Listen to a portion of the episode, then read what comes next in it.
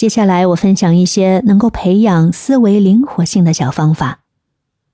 第一，转换视角。你可以练习经常从不同的角度看待问题和情况，可以想象自己是其他人，或者站在别人的立场思考。这样呢，能帮助你更全面的理解问题，找到更多的解决方案。第二，创造性的思维游戏。你可以尝试一些有趣的思维游戏或解谜题，比如谜语、填字游戏、脑筋急转弯等。